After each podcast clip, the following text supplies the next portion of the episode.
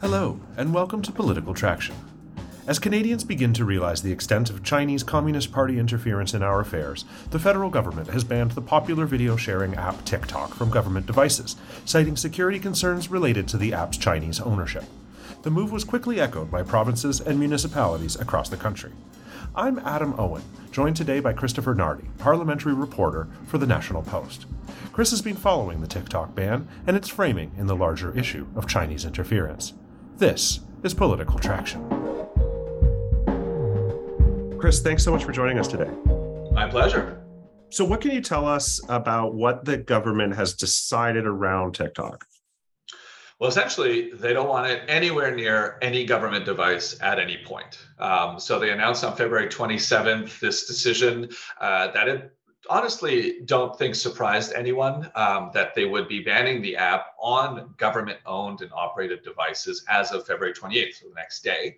Um, and the reason was that they, they saw it as a national security let's say problem um, they hadn't detected any theft or any uh, like it didn't sound like they had a tangible example of a time when the app had created like an actual uh, national security leak but they said government uh, devices, mobile devices, obviously are connected to mobile networks, and cyber threat is, you know, cyber crime is a growing threat all the time. They want it nowhere near there. Then a few days later, the House of Commons, which is not quite, uh, let's say, regulated in the same way, uh, made the same announcement. They didn't want any MPs, any staffers using the Chinese-owned social media app that is TikTok on any of their devices, and thus basically ended, uh, you know, the, the, the presence of TikTok on any government device.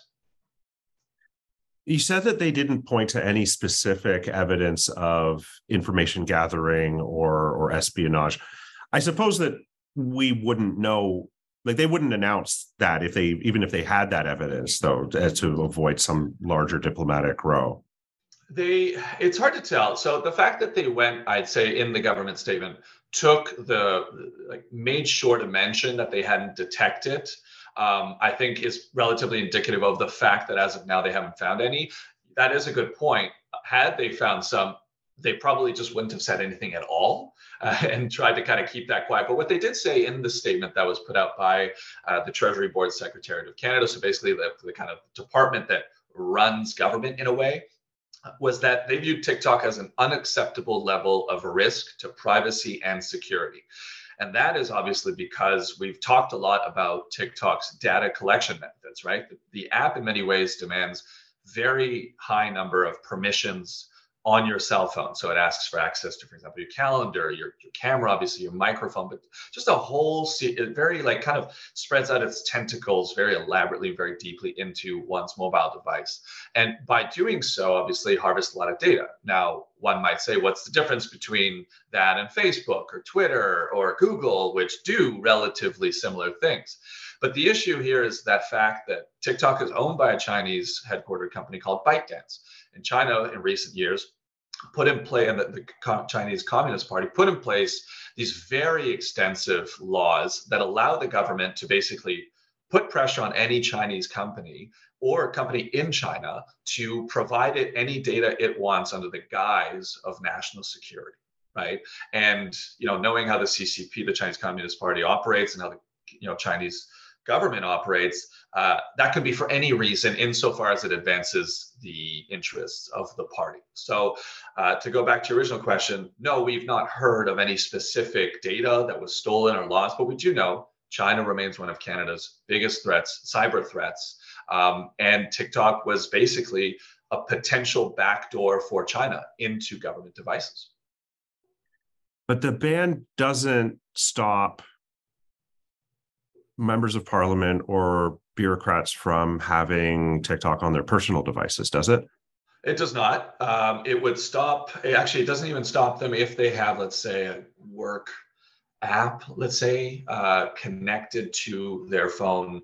Um, technically, there's no regulation basically on what any Canadian can have on their uh, personal device, and that is TikTok included, um, which would obviously allow for certain leaders, you know, as we know, some some parliamentary, sorry, some federal leaders uh, are very very popular on TikTok, right, so yeah. it would allow them to have the app. Um, but at the same time, I think part of the, the wager that the feds are making here is that if the feds come out and say, like, listen, we think this app is so dangerous, we don't want it anywhere near our tech, that you know a lot of Canadians, particularly obviously MPs and staffers who have personal phones, will look at it and say, like, well, darn, man, do I really want this on my private device? Like if the government's banning it on hundreds of thousands of mobile devices, maybe just maybe I should be a little more concerned and you know practice better digital hygiene. You know, I for one, I can admit I was a TikTok consumer, an avid one until about the summer, and eventually these data you know concerns got to me and i removed the app and regained 15 hours of my life every week. But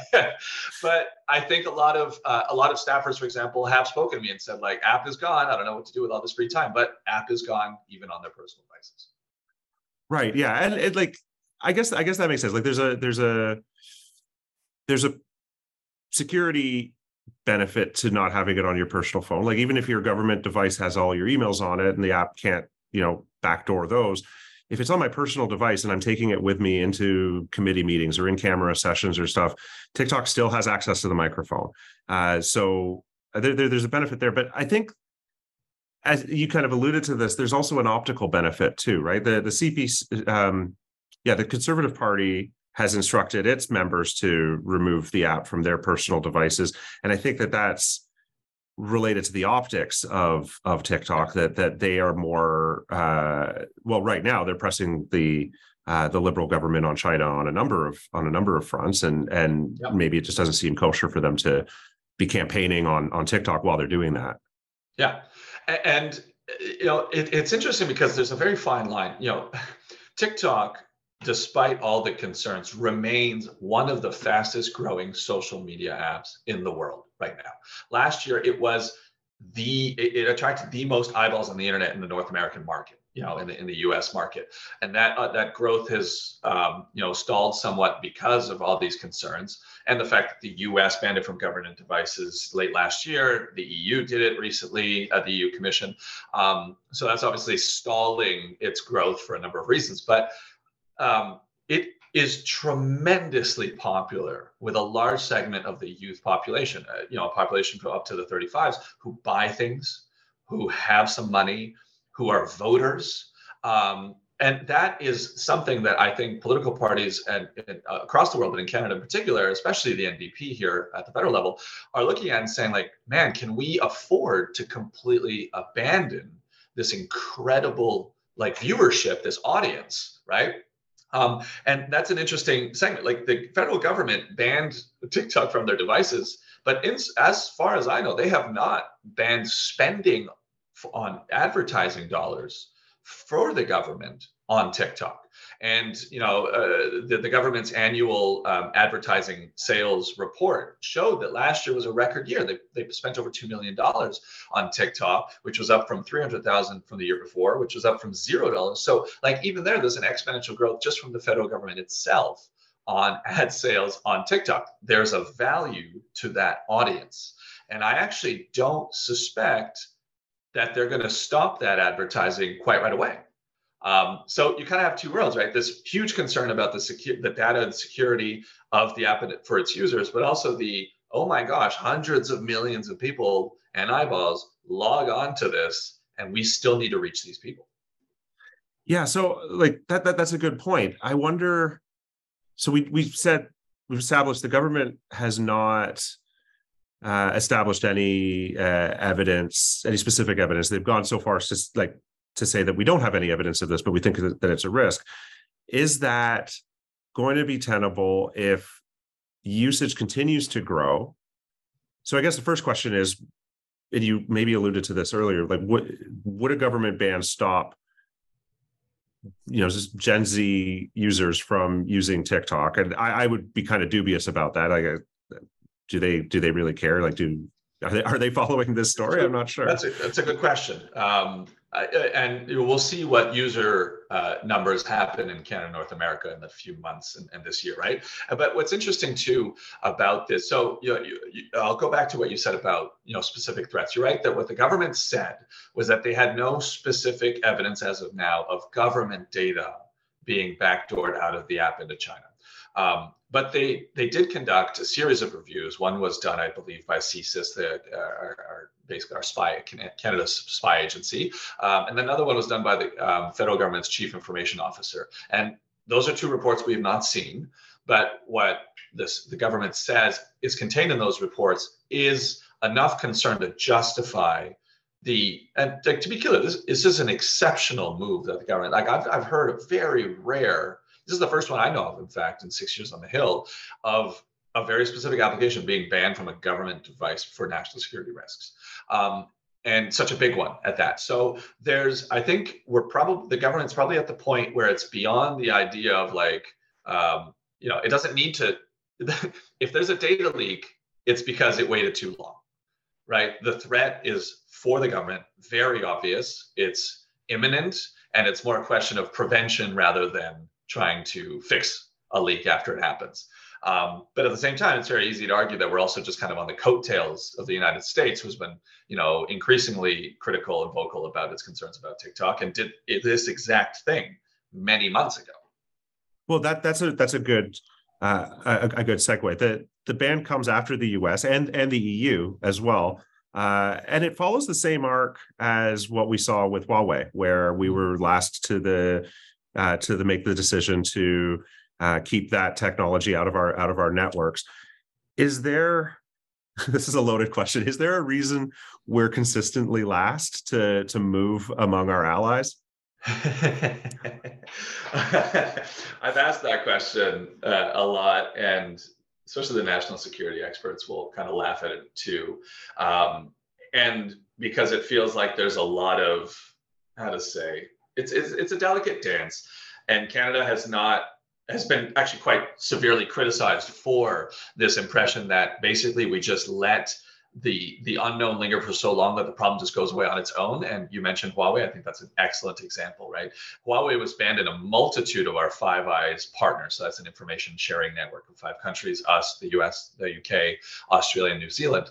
Um, a series of those partners had banned Huawei infrastructure in their 5G networks well before Canada did. And all Canada did was for years, you know, the Liberal government particularly just said, well, we're, we're reviewing it. We'll get back to you. We'll let you know. We'll let you for years. But what happened in the meantime? Well, the big, the major telcos here in Canada said, well, we're not going to risk putting equipment into our 5G networks that will then possibly have to rip out. So let's right. just not go with Huawei. So in a weird way, we kind of de facto banned Huawei by keeping this mystery about banning Huawei for so long. The government had this like this basically never had to suffer the repercussions, the diplomatic presumably repercussions of banning Huawei, all the while effectively doing so. Is it good strategy? Is it clear strategy? Does it send a clear message to China that we won't accept foreign interference or, or such you know technological uh, espionage? No, it really doesn't. It's not a message. There's no message. Um, so that is definitely the same kind of critique that's being thrown at the liberals right now about TikTok. Uh, like, great, we're happy you did it. And I've, I've, quoted an abundance of experts saying, like, happy you did it, should have done it a while ago. Basically. Right. Yeah. How does this ban sit? And we've alluded to this a couple times already in the conversation, but how does this sit in the context of the larger Chinese election interference story, which is playing out right now? Well, I think it fits in very importantly in the sense that you know our security agencies in Canada have been warning repeatedly about the threat that China, Russia specifically, North Korea, and Iran too, to a certain degree, um, the, the cyber security threat that they pose to us, and the fact that they have very um, specific and clear interests in doing a host of things, whether it's taking our data, um, affecting our critical industries, or just disrupting government at large. And so when kind of assessing the threat of foreign interference, you have to look at what the tools that these um, foreign states can use. And obviously, the government has determined that TikTok, with the kind of backdoor vulnerability that I mentioned earlier, um, is a potential tool for the Chinese government to use to exploit our data uh, to gain backdoor entrance into devices that are uh, sensitive or have access to sensitive information, or simply to disrupt data. Like there's also this this world that you know you can cons- there's a world in which you can consider that China feeds um, let's say certain types of content into the algorithm to promote um, you know conspiracy theories in Canada or whatnot. We don't have necessarily evidence of it, but it exists. Like that world exists in which that happens. So uh, again, and I, you know, I don't want people to think that uh, American-owned, you know, social media platforms aren't necessarily better in those specific regards. But I think part of the calculation is, well, we much rather the data be scraped by a, a company owned by an ally, the U.S., right? Or, or, sorry, headquartered in the ally, not owned, but headquartered in an allied country, rather than a, a known hostile state when it comes to cybersecurity. So uh, I think that's you know that's that's kind of a long convoluted answer to the question really is is you know it, it is very important in this talk about foreign interference uh, that the government wants to try to cut off any tool or any means that China has to be disruptive in Canada. The the most cynical take that I heard that that I also believe is that this is that this was pretty low hanging fruit for the PMO to show that that they they take the issue of Chinese interference seriously. I guess this is something that we should have done uh, uh, months ago. Um, maybe we were just keeping it in our back pocket for uh, for you know for a rainy day when we need to show some uh, credibility on the China issue. And uh, look, well, well, hey, we banned TikTok. What what more do you want? I, I I I ascribe to the uh, I definitely see uh, thing the possibility of that being true. Absolutely, um, I'm kind of torn between uh, you know absolutely believing you know for a, a, prime minister's office that, as we know, is extremely comms oriented and and very sensitive to these things. It makes sense that they would try to kind of line this up. Uh, unfortunately, I also understand the workings of government a little too well now to know that this kind of decision would have been months and was, in fact, months in the making. Now, did it have to be announced specifically now as opposed to in three months? Uh, I don't know. Uh, it just right. so happens, though, that it suddenly looks like the government is acting on the threat of China at a time when the government's being criticized of not acting on the threat of China. Definitely interesting timing. I, I think so. One more question that I had, and, and this this was raised by one of my colleagues, is you know if we're banning TikTok, why are we not banning WeChat? Because the the same this this it, it seems like it's the same situation with a, a, a tech company. It's owned by uh, a, a, a, Chinese firm that would be subject to the same Chinese uh, legislation around sh- sharing with their government. Um, is it just because one is more broadly used by uh, the general population and one is pretty much only used by the Chinese community? Actually, so uh, you know that was an, it's an excellent question. It's a question that I've kind of wrestled with recently, and and um, just before coming on this podcast, I decided to actually put the question to government officials that I know who are on this file. Um, and the answer that I got uh, intrigued me because I actually not sure. So maybe this is a world scoop that I'm, I'm giving you or not. But they did tell me that there is currently actually a broader review of the government is currently like a broader review of all social media applications that are being used on government work phones. And um, this is clearly in response to the perceived threat of TikTok. Um, but I think WeChat is an important part of that discussion.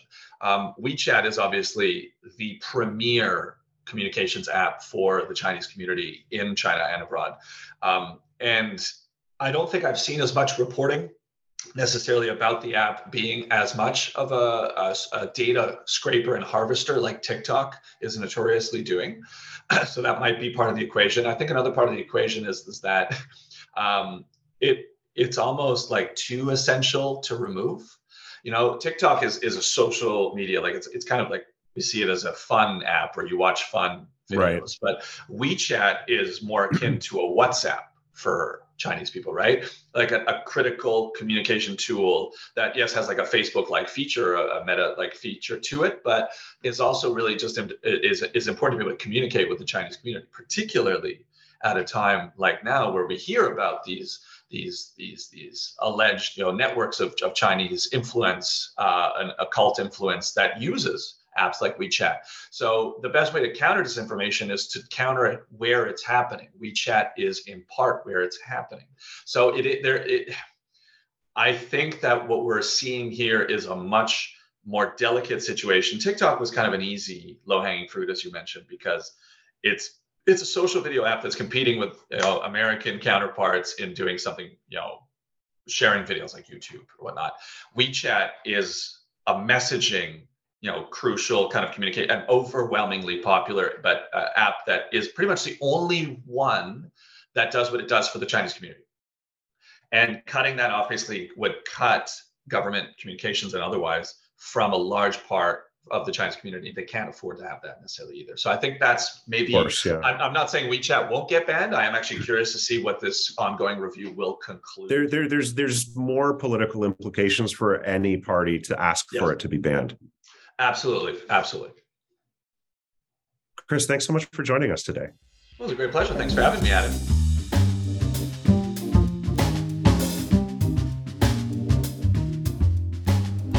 Political Traction is powered by Navigator, Canada's leading high stakes public affairs firm. Our show was edited by Holden Wine and produced by Thomas Ashcroft, Matthew Barnes, Jeff Costin, Jenny McElwain, and Jehan Mohammed. I'm Adam Owen. We'll see you next time.